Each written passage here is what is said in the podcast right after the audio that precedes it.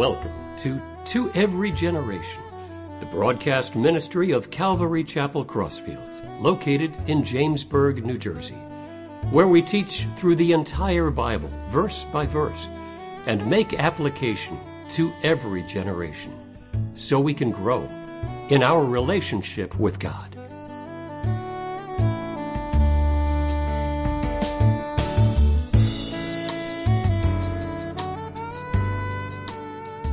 Okay, so we're going to be in the book of Malachi, which is the last book in the Old Testament, right before the Gospels, if you have a fully encompassed Bible.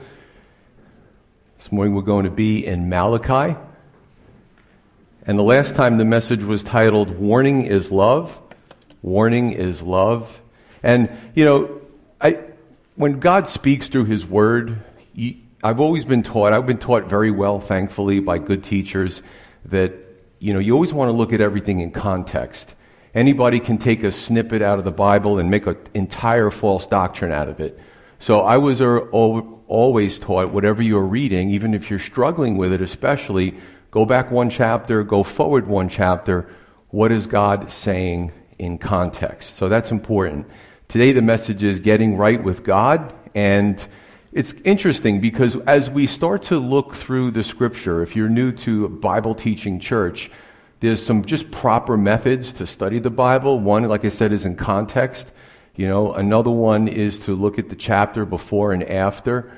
Uh, also, macrocosmic versus microcosmic. Pastor Joe, speak English to me. So, uh, basically, you know, God is dealing with his people. So we're, we're going back 24 something hundred years ago and he's picking out specific things that were very detrimental to the culture, to the spiritual society. You know, God is going through it. And honestly, almost 2,500 years later, we can relate to some of those things. We could see things happening in our culture that are very disturbing to us. But we also have to look at things macrocosmically. In other words, big picture. Small picture, big picture. And big picture is, is sort of a learning curve that uh, in 25 years or so of studying the Bible, uh, I've kind of got this, this curve going where I say to myself, let me look at the specifics, but also let me look at the big picture and how can we apply that today? So we're going to look at this in three parts. And I got to tell you, you know, going deep into the Old Testament, uh, I'm having more fun with this than I thought I would have. There's a lot of good lessons for today. So jumping in, Malachi 3, starting with verse 1, it's going to be a little choppy until we totally break this down. Right? So, behold, I send my messenger.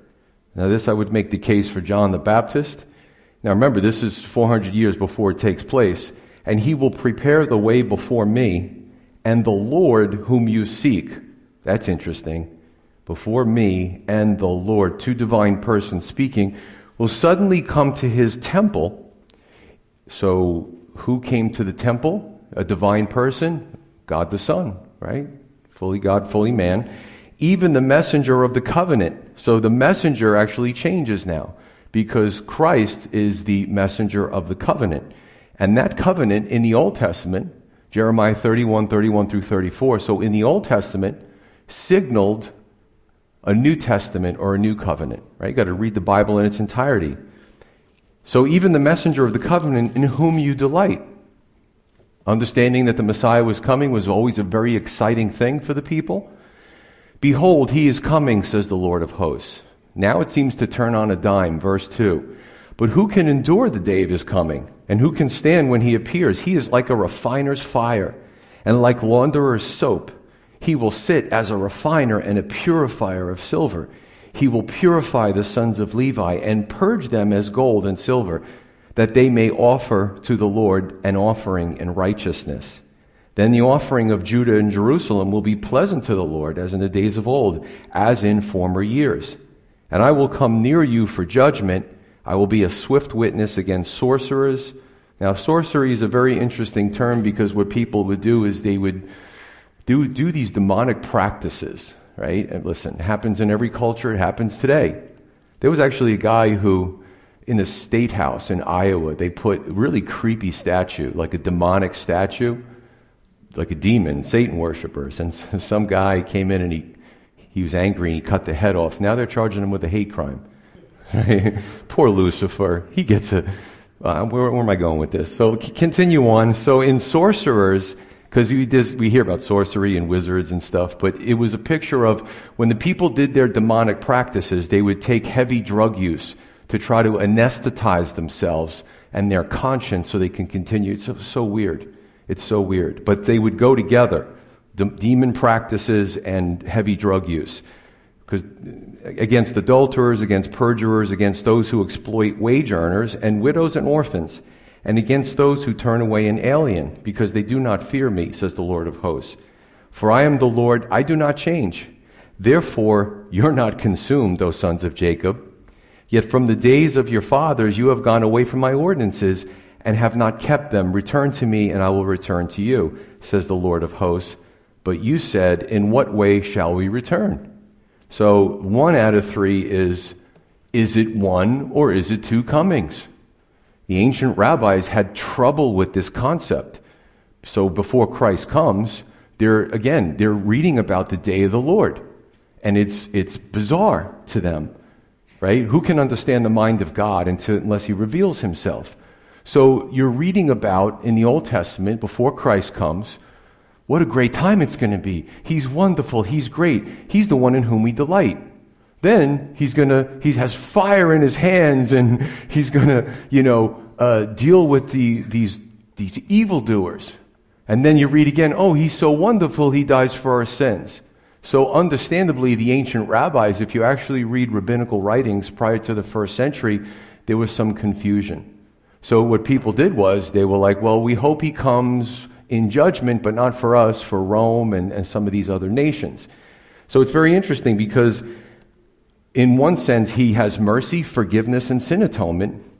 And in another vein, he has judgment, justice, and wrath for sin. And the only way to rectify it is to understand that God was telegraphing that he was going to come twice. So, and people say, you know, we, we long for as Christians we see the state of the world, we see the state of our country, like, oh, Lord, just come and bring your kingdom. Thy kingdom come, thy will be done on earth as it is in heaven. We long for it, right? Um, so these things are these things are taking place. But what Jesus showed us was was most important because in, in our temporal selves we want to see the Lord straighten things out in this world.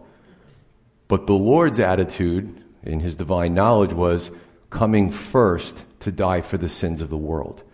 God was looking, you know what's funny? You look at Hollywood, you look at the entertainment industry, they're all concerned about how you look. I'm sure every single person before they left their house this morning at least once looked in a mirror, right? I did. Got to fix the hair, nothing sticking up. But you know what? God looks at the inside. He's so concerned about our soul, where we're going to spend eternity, that we are with Him. So Jesus came the first time, and that was the most important. Yes, Kingdom come, thy will be done. That's going to come. But the inside was more important first. So, and that it makes sense. And I'm only, I'm no genius. I'm just looking at this in hindsight.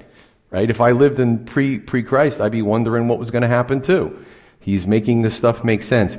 So you look at who is me, who is my messenger, um, and we start to fill in the blanks. In Psalm 10:1, these are all, uh, you know, divinity scriptures for Christ. The Lord, uh, this is King David saying, The Lord said to my Lord, Sit at my right hand while I make your enemies your footstool. Or Yahweh said to Adonai, which means master. At that time, there was nobody above David. Who's he talking to? Who are these two divine persons talking to? Father, Son, Holy Spirit. Here's another one Deuteronomy 6. Hear, O Israel. This is all Old Testament. You can find the Messiah easily in the Old Testament. Heroes of Israel, the Lord our God, the Lord is one. Hebrew, Yachid means solitary one. There's only one. But in Mosaic writings, Yachid isn't used. It's Echad. That means a united one. Father, Son, Holy Spirit. I could go on. Haggai too in the Old Testament. That the Messiah would come to the temple. Right? Who, who, who came to the temple? Jesus Christ. he did a lot of his work in the temple, sometimes cleaning it up because of the corruption of the religious system that was there. So a lot of neat things going on here. It says, the Lord who you, whom you seek and whom you delight. Again, these were references to the Messiah. Now, how did, so fast forward a few hundred years, right before the, you know, the Christ comes and the Gospels and all that. How did the messenger come for Christ, for God the Son?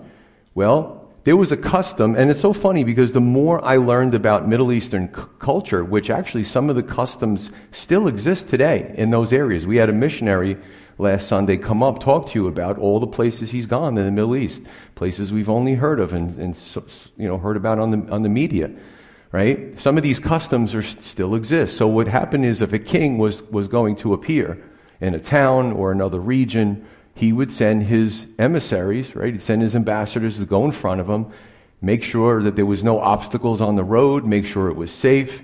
You know, they smoothed everything out so that the king, the dignitary, could continue on his trek unencumbered. So we look at this and let's read who, who's this person. Now remember, this is pre first century. Isaiah 40, 3 through 5. Remember, pre Christ. Actually, this was written some seven, eight hundred years prior. And it says this. This is going to sound like the New Testament as I read it, but it's not.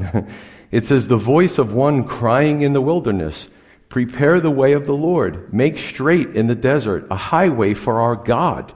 Every valley shall be exalted, and every mountain and hill brought low. The crooked places shall be made straight, and the rough places smooth. The glory of the Lord shall be revealed, and all flesh shall see it together. All flesh shall see together the glory of the Lord being revealed. For the mouth of the Lord has spoken. That's John the Baptist. We see the fulfillment of this in the New Testament, right? One crying in the wilderness. But the question is, what did John do to smooth things out for Christ? Now understand, a lot of these things and I'm giving you customs, they're the temporal world. So when you read this and apply it to the spiritual realm, well, things look a little bit different. What did John do? Well, John was isolated from society. You look at a lot of famous people today, you know, performers, sports players, media people, politicians, and they all seem to say the same thing, right? To us, telling us what to do and how we should be and how we should live. They're all from the same club it existed back then too. So John the Baptist, that's why the religious system was corrupt, right? They wanted a piece of the pie too. But God's like, no, no, no, you're serving me. You've got to be different. But they became very corrupt. And he complains about this in Malachi as well. So John was isolated from society. He grew up in the wilderness. When he came out, you know, he probably didn't have a mirror. His hair was all disheveled and, you know, he had camel hair and he's eating honey and locusts probably a good diet. It's probably very good for you, actually. And he didn't care what anybody thought of him. He was not a celebrity. And he preached the message of repentance. Repentance means change. Now, Christ came after him more merciful, more gracious, but John had to prepare the hearts of the people. He pointed his fingers at the religious leaders. He pointed the, his finger at the soldiers, the politicians, and they put him in prison and cut his head off because that's what happens when you fight against the system. So Jesus comes, right? And at least the hearts of the people start to change. Some of the soldiers, Roman centurions, guys with a lot of authority and power, become followers of Christ. Some of the religious leaders break off from that corrupt cabal and they become believers in Christ. There's an incredible mixture of all sections of society who's come and follow Jesus because of the work that his messenger, John the Baptist, did. Starts in the Old Testament. It's where we're told about it, fulfilled in the first century. Isn't this stuff neat? We're just only on the first verse. so, verse 2. You, you, you have to ask yourself, is this the same person? Who is this person? Right? Oh, we want the Messiah to come, we want the Messiah to come. There's actually a scripture in Amos 5:18 where the people they still had some worldliness and, and some corruption in their hearts, and they thought, oh, the Messiah is going to come, it's going to be a great time, and he's going to vanquish our enemies, and he's going to give us everything we want, like a celestial Santa Claus. God responds through Amos in verse 18, he says, Woe to you who desire the day of the Lord. For what good is the day of the Lord to you? It will be darkness and not light. If your heart is corrupt, you're not going to like what you see, right? Even today, people have a misconception of Jesus. Yes, Jesus wants to save all of our souls. But there's a lot of people in the world whose hearts are corrupt. They're corrupt for the world. They're corrupt for money. My, my wife and I were watching, uh, how many people saw the movie All the Money in the World? J. Paul Getty, the Getty Empire? You gotta watch, nobody saw it? it was, you know, his son got kidnapped in Italy and they cut his ear off and, you know, the grandfather was such a miser. He worshiped money. He loved money and he died. Jesus said it's a lot easier for a camel to go through the eye of a needle than for a rich man to get into heaven. Not because Jesus didn't like rich people, but because you start to rely so much on those comforts, that money, the things it can buy you, the notoriety that people, you know, you have your own um, self uh, mutual admiration society. It's very hard to break away from that. So, you know, this was, this was something that when, this, when the Lord came, whether it came the first time or the second time, Jesus got us to do some heart checks. Look inside ourselves. What's, what's the issue? And when I became a Christian, there was a lot of things wrong with me. A lot of things. And I'm still working on some of them. But His Word was something that, you know, I knew the Lord would work with me. I knew He wanted to save me. And I knew He would be patient with me, as He's patient with all of us. So don't be, don't be so hard on yourself if you love the Lord. He'll give you time. Um, okay, so the first, verse 1 is everyone's looking forward to his coming. Verse 2, which is very common in the Old Testament, the tone changes to more an apocalyptic type literature. Who can stand in his presence? Uh, 180 degrees, verse 2. He's got, he's a refiner's, he's using refiner's soap, uh, refiner's fire. There's judgment mixed with this refining. Now, understand that back in those days, first of all, what's soap for? Especially those days, right? It was a very uh, dusty climate. They didn't have concrete. And, well, the Romans actually had a form of it. Uh, they didn't have like blacktop and, you know, you could walk barefoot and not really get dirty. You know, you walk through dirty roads. Uh, it's very hot, sweaty. Uh, so soap was a wonderful commodity in those days, just to be clean. So soap was an important thing spiritually. God does cleanse us, right? He wants to cleanse us from the filth that we accumulate spiritually through the world. Uh, the other thing is a refiner's fire. You know, the refiner is kind of mean to the gold and silver. He heats it up.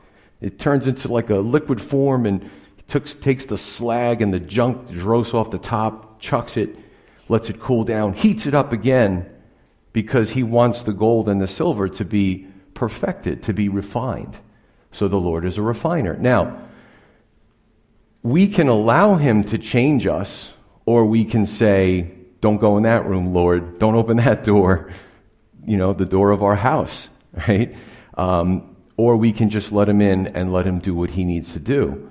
So the beautiful thing is that anyone can repent. And again, the repentance sounds scary if you're watching a guy standing on a soapbox in the middle of the city pointing his finger and yelling, repent, repent. Repent just means change, right? Lord, I want to turn to you. I've, I've kind of done this my own way up until this point. I want to see what you have to offer and what you would like to do with me in my life. So, you know, there's always an opportunity, even in the second coming, to change, to repent. So even our hardened loved ones who we love so much and we want them to receive Christ and they're still resistant when times get really bad, even the times of the judgments in Revelation, they're still going to be tribulation saints. So there's hope for everyone, even through those difficult times. God is just so merciful. He wants everybody to be saved. Verse 3, some of these things um, are more eschatological, uh, you know, end time sort of, you know, kind of geared towards purifying the sons of Levi. Under Levi was the priests and the Levites. They worked in the service of the temple and they were not, the people were becoming corrupt, but so were the priests and the religious system, right? At this, it happens to be an issue no matter what time period you're in. Why do people get involved in leadership? Do they want to be rich? Do they want to be famous? Do they want to be on talk shows? Or do they want to get people closer to God? right? And if we start to lose that desiring people to get closer to God, then we need to find another profession. But some stay in it and double down. So, purifying the sons of Levi, it is possible that he's speaking about the time period that he's speaking to them in, or he could be speaking, for those of you that know the Bible well, this sort of future millennial temple, this memorial temple uh, in the future that's going to take place. So I'm not really sure. It might have elements of both of them. Verse 5. He, see, he gives the list of sins to be judged, and we see this a lot. We talked about the sorcerers, uh, perjurers. Perjurers in, is in there. I worked in the legal system for 25 years. Let me tell you something. There's a lot of people lying. A lot of people putting their hand on the Bible, swearing an oath, and they're just not telling the truth. So perjury, uh, you know, our culture is becoming so decadent. People lie like they're just liars. Like they go on TV, they lie. They go into the courts, they lie. They just make a living of lying. And I've seen some that have been caught, right? Famous people, and they get interviewed and they just lie some more. and you just, you just give up at that point, right? So God, he, he doesn't, he despises liars. Liars will not enter the kingdom of heaven. So perjurers in there, uh, exploiting wage earners. That was a big deal. I mean, these people, it wasn't like America, middle class. It was the upper echelon and everybody else who struggled to get through life. So cheating workers was a big deal. It could hurt them and be able to feed their families. God has a problem with that. Widows, orphans, and the poor is always in the scripture. Always in the scripture. And even in his law, mandated. And you say, but, but when I read the Bible, the people didn't live up to it. Right. Like today. So and I hear these, these attacks on the Bible and I just flesh them out. What do you mean by that, right? What are you, what are you trying to say? Where did you get that information from? Well, society did it. Yeah, but look at all the times God said, you're wrong and you need to stop it or I'm going to remove my protective hand. So you got to take everything in totality and in context. Uh, he also spoke about very interesting, and again, we had our mission, one of our missionaries here last Sunday. He said that you turn away the aliens. Now, this was something where not little little green men with you know antennae. the you know whether they were from across the Jordan, whether they were from Europe, uh, a lot of people outside of Israel, not all, were polytheists. So they you know they believed in multiple gods, which is not true. There's only one true God. And the, God's desire for his people was that every person that came into their presence that had a misunderstanding of who God was, he honored his people to be ambassadors and for them to sit with them, to have hospitality with them, to explain salvation, the truth of the true God. So this was, it's not like people read, they look at current events in the United States and they, they eisegete it into the scripture. It's not what we see on TV. It's, this was purely for helping people come to the truth. And even Denny said, with all the mixture in the United States, this is a great mission field where you live, that there's people that don't know Jesus Christ. So there's always that opportunity to help people to understand it and, and receive it. Uh, verse 6 and 7, continuing on, God says, I am the Lord, I do not change. He says this in Isaiah, he says it in Malachi, he says it in a lot of different portions of Scripture. And why do people change? Why do, you, why do we change? Hopefully, we don't change for the worse. Some do. But when I became a Christian, I started to slowly change for the better. Why? Because Joe DeProsimo doesn't know it all. Newsflash. You know what I'm saying? So, you know, as God works with us, right, we start to change. We start to get better. But God doesn't, He cannot receive new information. He is what's called immutable. He can't change. He's perfect. He knows the end from the beginning. So we see this, um, this situation where he says, I, I don't change. And here's a funny thing. He says, sort of the, the way the wording is in the Hebrew to English, it, there's sort of uh, some of these uh, paraphrase Bibles that make it flow a little easier. But it's the same idea. He says basically, I'm the Lord, I don't change. Therefore, you're not destroyed. You're not toast right now because I'm still merciful and gracious and I'm still want to give you a chance. Prodigal son. We talked about that in the children's ministry devotions this morning right? God always wants to welcome us back. He wants us to, to come back. And I just want to stop here for a second and say if there's anybody here this morning who you feel estranged from God, you feel a little far from God this morning, I want to encourage you. And I'm not going to, wag my finger. I want to encourage you because God, maybe, listen, if that's you this morning, there's no coincidence you're sitting here or watching on the live stream because God loves you. And whether you look at, there's some things that are just, just continuous, contiguous Old Testament, New Testament. And one of those things is God's like, I always want you to come back. Right? I always say that, and even in my life, if I sense that God's far away, I didn't move. He's always in the same place. I mean, sorry, He didn't move. I moved. Right? And I got to come. Some of you look at me. Thank you for those. It's like, you know, it's like that head tilt. Right. He didn't move. I moved. so if we've moved this morning, I would ask you, maybe just today, to rededicate your life to Him. Amen? And I say that with encouragement because I have to be in context and in harmony with what God says in His Word. So the last part of seven is a little funny uh, because, again, we see this monologue dialogue going on where God, of course, knows the hearts of the people. He knows what they say in private. He's God. He knows everything. So he's saying to the people through Malachi, don't think I didn't hear that.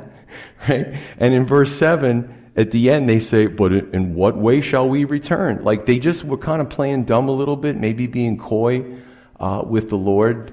You know, well, what did we do wrong? Well, you know, well, how did we do that to you? And God would, of course, give them an answer. And they knew that through uh, Malachi, which is pretty impressive. Then you know, as a people, that he definitely heard from God because he's telling you things you said in private that he would have no way of knowing. That's the beautiful thing of the prophetic scriptures. I'll just leave you with uh, one point, and I'm just going to talk about, just briefly, my experiences. Um, you know, where I live in Ocean County, it's, it's, it's very multicultural, which is pretty awesome. I get to talk to people all the time. And I had two young men who were Orthodox Jewish. You know, they wear the head coverings and the, and the garb and all that. And they came to me for something that they thought I could help them with, sort of in a worldly sense. And I, you know, I got to know them and I, I was in their presence at, at some point. And I'm doing this a lot lately, whether it's somebody who claims to be a Christian, is in a denomination, or somebody who's an observant Jewish person. And I say to them, they want to talk temporal things. Of course, I want to talk spiritual things. So I'm curious, like what makes people tick? How do they think? How do you observe God? And I would ask them, you know, legitimately, there's 39 books in the Old Testament. They, they agree with that. And I said, have you read the prophets? And they're like, um, I said, have you read Zechariah? Have you read Isaiah, Jeremiah? They're like, no. I'm like, why not? so, and then I went into Isaiah 53, right? Before Christ comes, this Messiah figure who is abused mercilessly, but he's a wonderful person and dies for the sins of the people. Substitutionary atonement. I'm actually explaining it to them, and they're looking at each other and they're looking at me almost like, I'm like, do me a favor, before we talk again, please go home and read Isaiah 53 and let's talk. But just to be fair, and this is the problem with religion, right? Is I talk to people who claim to be Christians and they're so staunch on their denomination and they haven't read. So it's a little easier for us. Like we have 27 books in the New Testament. Jewish people have 39. I mean, I've read all of them. And it's the same thing. Have you read the Gospels? Just the Gospels. There's only four of them. No. You've got to read the Gospels. But this is what religion does. Religion says to people, we want you to believe a certain thing, so we're only going to teach those portions of God's Word where we can get you guys to kind of go along. So again, Old Testament, New Testament. Old Testament, if all of these teachers were teaching about the Messiah in the prophetic works, a lot of people might change what they believe. So um, listen, it's just, it's just that's just who I am, right? But verse, uh, they're great people. I mean, I, I love them. I just, uh, I don't know. I think time is short, and I just need to start just discussing this more. It's just my my thing. Verse eight, continuing on he says, so they start, the people were saying, in what way shall return? And then God gives another kind of piece of what they're doing. Will a man rob God? But you have robbed me, right? God says that. You've robbed me. But you say, he's anticipating their response, in what way have we robbed you? In tithes and offerings. You're cursed with a curse, for you have robbed me. Even this whole nation, bring all the tithes in the storehouse, that there may be food in my house and try me now in this, says the Lord of hosts, if I will not open for you the windows of heaven and pour out for you such blessing that there will not be room enough to receive it. And I will rebuke the devourer. And this is more referring to, you know, the agri- agrarian society, uh, their crops and stuff, you know, the locusts and all the different devouring insects. I will rebuke the devourer for your sakes, that he will not destroy the fruit of your ground, nor shall the vine fail to bear fruit for you in the field, says the Lord of hosts. And all nations will call you blessed, for you will be a delightful land, says the Lord of hosts. So two out of three is, can God be robbed? Well, in my former profession, robbery statute New Jersey is 2C colon 15. Theft statute is 2C colon 20, but I digress. Um, this is basically, for those of you, when you get to know me more, you'll figure it out.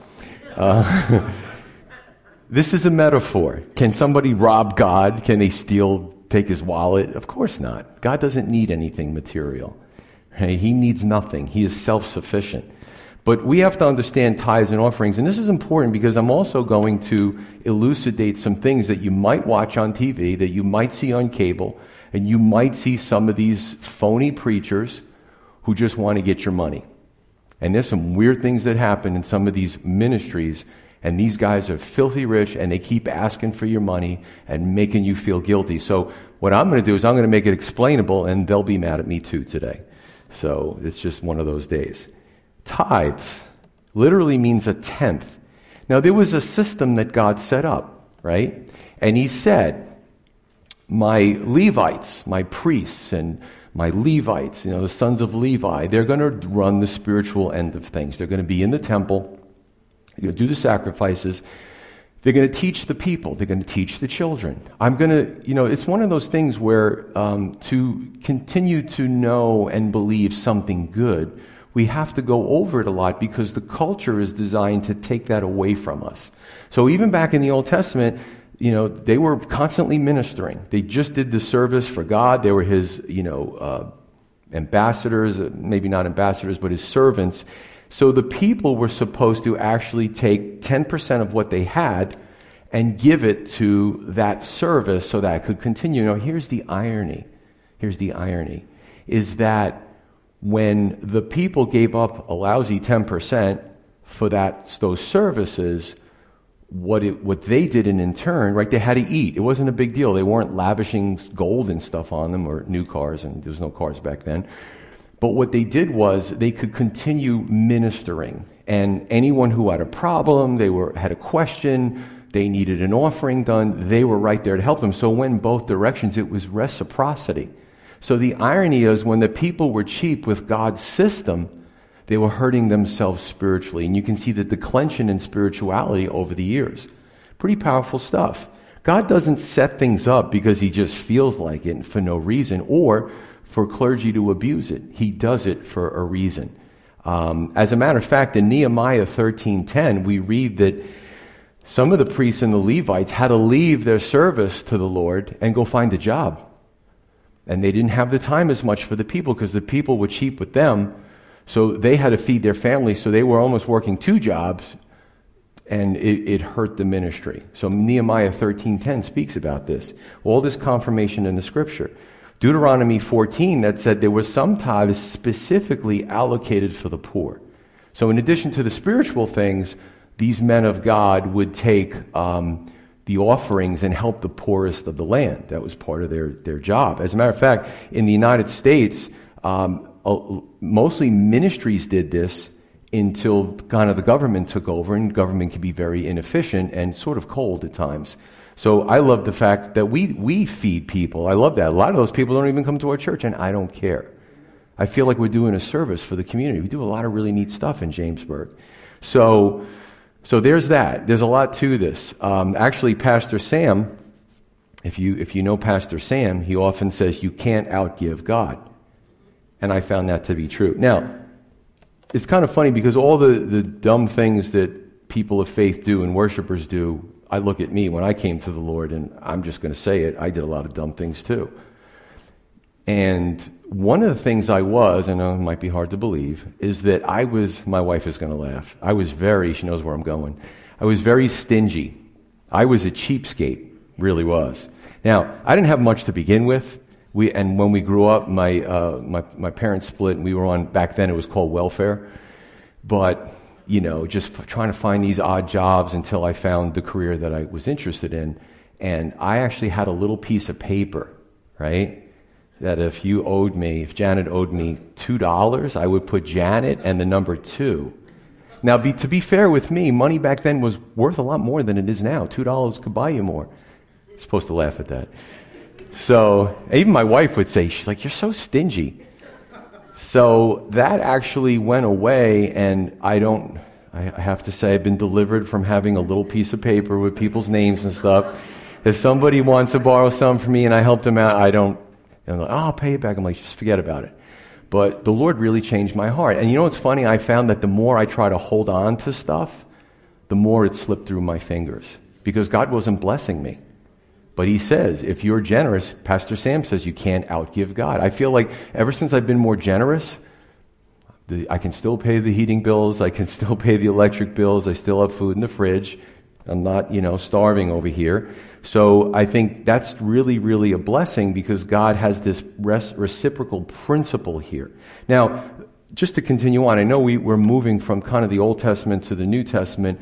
We don't even take collections here. People come here to the church and they're here, right, three or four times and like, I keep meaning to put, I'm like, if you want to, you can. There's boxes on the wall. But you know what? I'm not a fan of those guys with the long poles and the baskets and they're kind of watching you. It's like everybody feels like, I got to take my wallet out. There was one church, I mean, people tell me horror stories. I'm sure, I'm sure I'm going to hear a few when I leave and I'll put it in the next message. But there was a church that, I don't know how often they did it, but it was a big church. And the pastor would say, everybody take out your wallets and your purses. This is how gullible people, I would have walked out. Um, even now, being generous, I want to give because I want to give, not because some guy's manipulating me. And he would say, they would take it out and they'd say, give it to the person, exchange it to the person next to you. Now, bro, you're making that face, bro. And they would turn it over and they would dump somebody else's money into the collection. Man, if you just went to the Max, Mac machine, you're done. that was, so we don't do that stuff here, you know? I'll throw another thing in here to make some of these leaders mad at me is that in the New Testament, right, Acts 15 is the Jerusalem Council. It talks about what is to be carried over, if anything, from the law to people who have trusted in Christ, right? Christ fulfilled the law, so very little, only really ungodly things. Tithing is not, it's not in there. But everybody knows, right? If you, you know, want to keep the lights on and stuff and heat in the church, you, you're going to give. And honestly, we do well without pressuring people. I don't want to, I never even ask what a person makes. I don't care. It's not my business. Some churches do that. What do you make? The other thing, or let me see your W-2s. That's honestly, if you know anybody who goes to a church like that, they should leave. Because that's just really, really weird. Okay? Um, and I have no problem explaining it after I get down from here. Because we don't do that. And it's just, it's just the wrong thing to do. A lot of stories. 2 Corinthians 9, 6 through 7 in the New Testament, the Apostle Paul gives a general principle for giving. It's a general principle.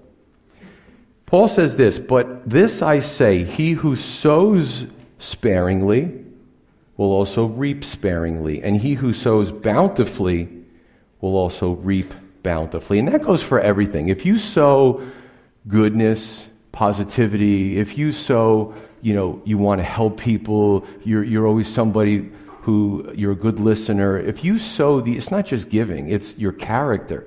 If you sow, you know, trying to get people close to the love of God, you're going to reap wonderful things. And when I was stingy, I didn't reap much. But here, I can't tell you the, the ways that people trust me and even counsel their kids. And I mean, it's just, I don't know what to say. Now I'm in, uh, I got some of them right here. I'm in, a, I'm in a high school that our usher captain James got me into, and I'm, right, 40, sometimes 25, doesn't matter the number. All these high school students, uh, just, it was a venue. Hey, do you want to do this? Yeah, sure. And it's like, what fruit is coming from that? Just to see these kids, man. I remember when I was their age and just to be able to pour into them and a- them ask me questions. I'm reaping. I am a rich man. Now, don't ask me to pay your mortgage, but, you know. but I'm rich in, in ways that are outside monetary, right? Okay, so he continues, I got so caught up in that, in that principle, and he continues, verse 7 so let each one give as he purposes in his heart, not grudgingly or of necessity, for God loves a cheerful giver. And can I tell you something? I've experienced years ago before I was a pastor, even in another church where uh, somebody, not, not me personally, but somebody I knew, they set up this person to counsel this other person who was a new believer, and this person just had such a bad attitude. Don't do it. You're giving of your time grudgingly. You know, just the type of Christian that's always, always got a puss on their face, and you just don't want to approach them because you don't want to get bit, maybe. I don't know. But, you know, how do we portray ourselves, right?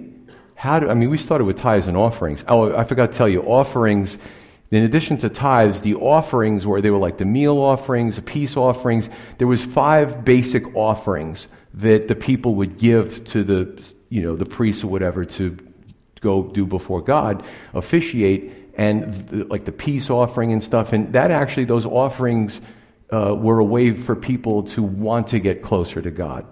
So it was kind of neat. Now, all of these things have been fulfilled in Jesus Christ. Uh, so I just want to make sure I covered everything. I don't want to leave anything out. I don't think I did. I told enough stories. Uh, okay. Hey, listen, James 127, I, I read this before. He said, pure and undefiled religion, because there is a pure and undefiled religion, and there's corrupt religion. But James says, pure and undefiled religion before God and the Father, two divine persons, is this to help widows and offerings in their time of need and to be unstained by the world, right? To give, but also not to receive the stain from our culture is decadent. Um, so there's a, there's a lot to that. Continuing on, verse 13. So God is saying, listen, you, with your stinginess, you, you, and again, people do what, what people want to do, but I, I, also, if I look at my credit card statement or my checkbook, you know, sometimes we just have to look at it and say, everything I purchase, is it, is me all over it. Me. I bought this for myself. I bought that for myself. Some of the most unhappy people and unfulfilled people, unfulfilled people spend everything on themselves. When you can pour into the life of another person, not just with your money, because my time is valuable, with your time, just like those young men I was talking about, to me, I'm, I'm wealthy. I, and I love, and my wife and I, she'll do the same thing. She'll go out and says, I talked to this person and, and I'm like, oh, and I talked to this, like we share stories. And I can tell you in the beginning, we were terrified to share our faith with strangers. It's a slow process. But then you just care more what God thinks about you than anybody else. Or even if you're not much of a talker, as you can tell, I'm a talker. I could just keep talking and talking and talking and talking for four, five, ten hours. But that might not be you. Um, so even exuding the character that you have, sometimes people will ask you, "Hey, what? You know, this everybody hates this job. Why do you seem to be not like grumbly like us?" And man, that's like an open door. wow, God, just threw me a lifeline there. Okay, we'll move on to the next subject. Verse 15. I'm sorry, verse 13. Three, three verses left, and then we'll continue next Sunday. Your words, so God is continuing, right? Your words have been harsh against me, God. So these, all these microcosmic pieces that make a macrocosmic picture. He says to the people through Malachi, Your words have been harsh against me, says the Lord. Yet you say, What have we spoken against you? They had like an answer for everything. And ju- instead of just repenting, you ever deal with people like that? They just always have an excuse, a reason, a, a, a rebuttal, but you, you know, it's just stop. Just listen to what God's saying is here, right? What have we spoken against you? You have said, God is saying to the people that you've said, it is useless to serve God. What profit is it that we have kept his ordinance and that we have walked as mourners before the Lord of hosts? So now we call the proud blessed, for those who do wickedness are raised up. They even tempt God and go free. We're going to do more with this next Sunday, but three out of three is why bother? Why bother? Right? God's like, you know, your words are harsh against me, the things you say. Sometimes people will say, and you might know somebody at work, and listen, I'm not the words police. I worked in a pretty tough profession, and JC, JC, I'm like, all right, whatever. I can't tell everybody to just be quiet. But because I really want to just be there for them when they have that moment of clarity and they want to get to know the Lord. But people say the darndest things about God, and I wonder if He appeared to them, like literally. They'd be trembling. I'm sorry, I'm sorry, I'm sorry. The things we say, I mean, He's everywhere, right? But they were saying just such insolent and disrespectful things, just complaining about everything. And what they're basically saying is, why serve God when the wicked seem to get away with everything? And that's, a, that's, that's what happens today. And people do that, and they'll point it out. Yeah, but that person, yeah, but just let's worry about ourselves. Because when we see next Sunday, the second coming, he's going to deal with that person. So if we that person all the way ourselves into our last breath and we never got, took the time to get close to God, ironically, we're going to be in the same boat with that person. You know, when are we going to change and repent and try to move towards God? You know, and it's the thing Jesus says, pray for your enemies. That's, that's a, even today, that's a hard one. Somebody really hurt you. But I always look at it this way. If you pray for your enemies your, and your enemies become believers like you, you don't have that friction anymore. Leave it to me to just kind of throw logic into it, you know. Uh, but this, but God just says, pray for your enemies, you know. Listen to Him first. Um, you know, even the wicked need need a chance at repentance. And you know what? They won't be so wicked when that happens. But you hear people say, it's useless to serve God. And I tell you, I've been through trials in my family, and I know some of you have been through trials. And don't you get that one person? It could be a relative, somebody so close to you, and then they say it, and you're like, wow, that, that cut deep. You go through something, and a person says to you, Where is your God now? Anybody heard that? I've heard it. And it's like, um, Job heard it, and poor Job, his three friends came and ministered to him, and they were wonderful when they didn't speak. Then when they started talking, it was like, oh, wow, ah, that cut deep. Well, you must have done something wrong for God to treat you like, oh my, everything's just twisted out of context, right? But where is your God? See, we rely on the fact that Jesus said in, in John 16 33, he says, Jesus promises us. Oh, well, promises of God. I love the promises of God. Well, this one is a promise that Jesus says, in this world, you'll have tribulation. Ooh, I don't like that promise. See, when you get that little promise book, you got to get the good and the bad, you know what I'm saying? So, but Jesus says, be of good cheer. I have overcome the world. Now, we're not realizing that yet. We will one day. And you know what? All those complaints, you ever like just go through something really difficult and you have, you have an assumption about a person and, and you just, you just meet with them for an hour or two and you just have a good talk and a good cry and you're like, oh, I feel so much better about you. you know what I'm saying? But God is going to show us that all the things we've been through, that we were faithful, that we were sticking it in, that we didn't. I had a neighbor when my wife and I we bought our last house. We were really struggling financially, and um, my neighbor was sort of like a father figure, and he was helping, but he would always jab me about, well, you're a Christian. And I was like, oh, this guy. And this went on, I, lo- I really loved him. I mean, he did pass, but, you know, he just, he had stuff in his life too, and he just kept sticking it. And he just said, you know, and he was like a numbers counter down in, in, Atlantic City. So if anyone's listening, it's, he's, he's passed. You can't do anything to him. Um, and he'd say, just give me a hundred dollars. And, and he, he, cause he could multiply it. And I'm like, listen, the Lord will provide. And, and boy, the temptation was so strong because he'd come back with pockets full of money. I hope he wasn't into organized crime or anything, but I, th- I think he just counted cards. But anyway, um, the interesting thing is, I, my wife and I, we, we loved him, but we dealt with the jabs, we dealt with it, dealt with it. And then he died, and uh, his wife asked me to co do, do a eulogy, um, you know, for him. And I just remember, I don't know if I was speaking to the nurses, I was speaking to somebody, and they said that the night before he died, he laid in bed, he was all by himself, he was talking to God. You know what? I'm really hopeful that Jim is in the kingdom and I'm going to see him again. So, you know what? What if I went his way? What if I cut corners? You know, have I cut corners? Everybody sins, but I'm so glad that I stuck it out with him because I really believe he's in the kingdom. Amen? Where was I? Is, those, I would, it's not even in my notes. Those are the best ones, stuff that's not in your notes. And I got to find my place again. Okay, so thank you.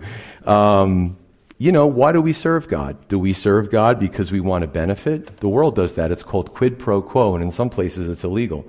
So, well, God, um, you know, if you do this for me, I'll keep following you. Prosperity gospel teaches that. Just keep saying it over and over and just keep harassing God, and eventually you'll get that, that uh, multi million dollar mansion on the cul de sac. That's not how it works.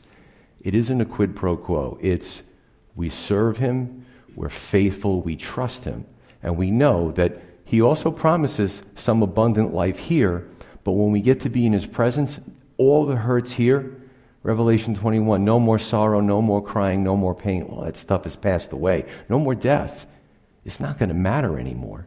What matters is that we were faithful to the end.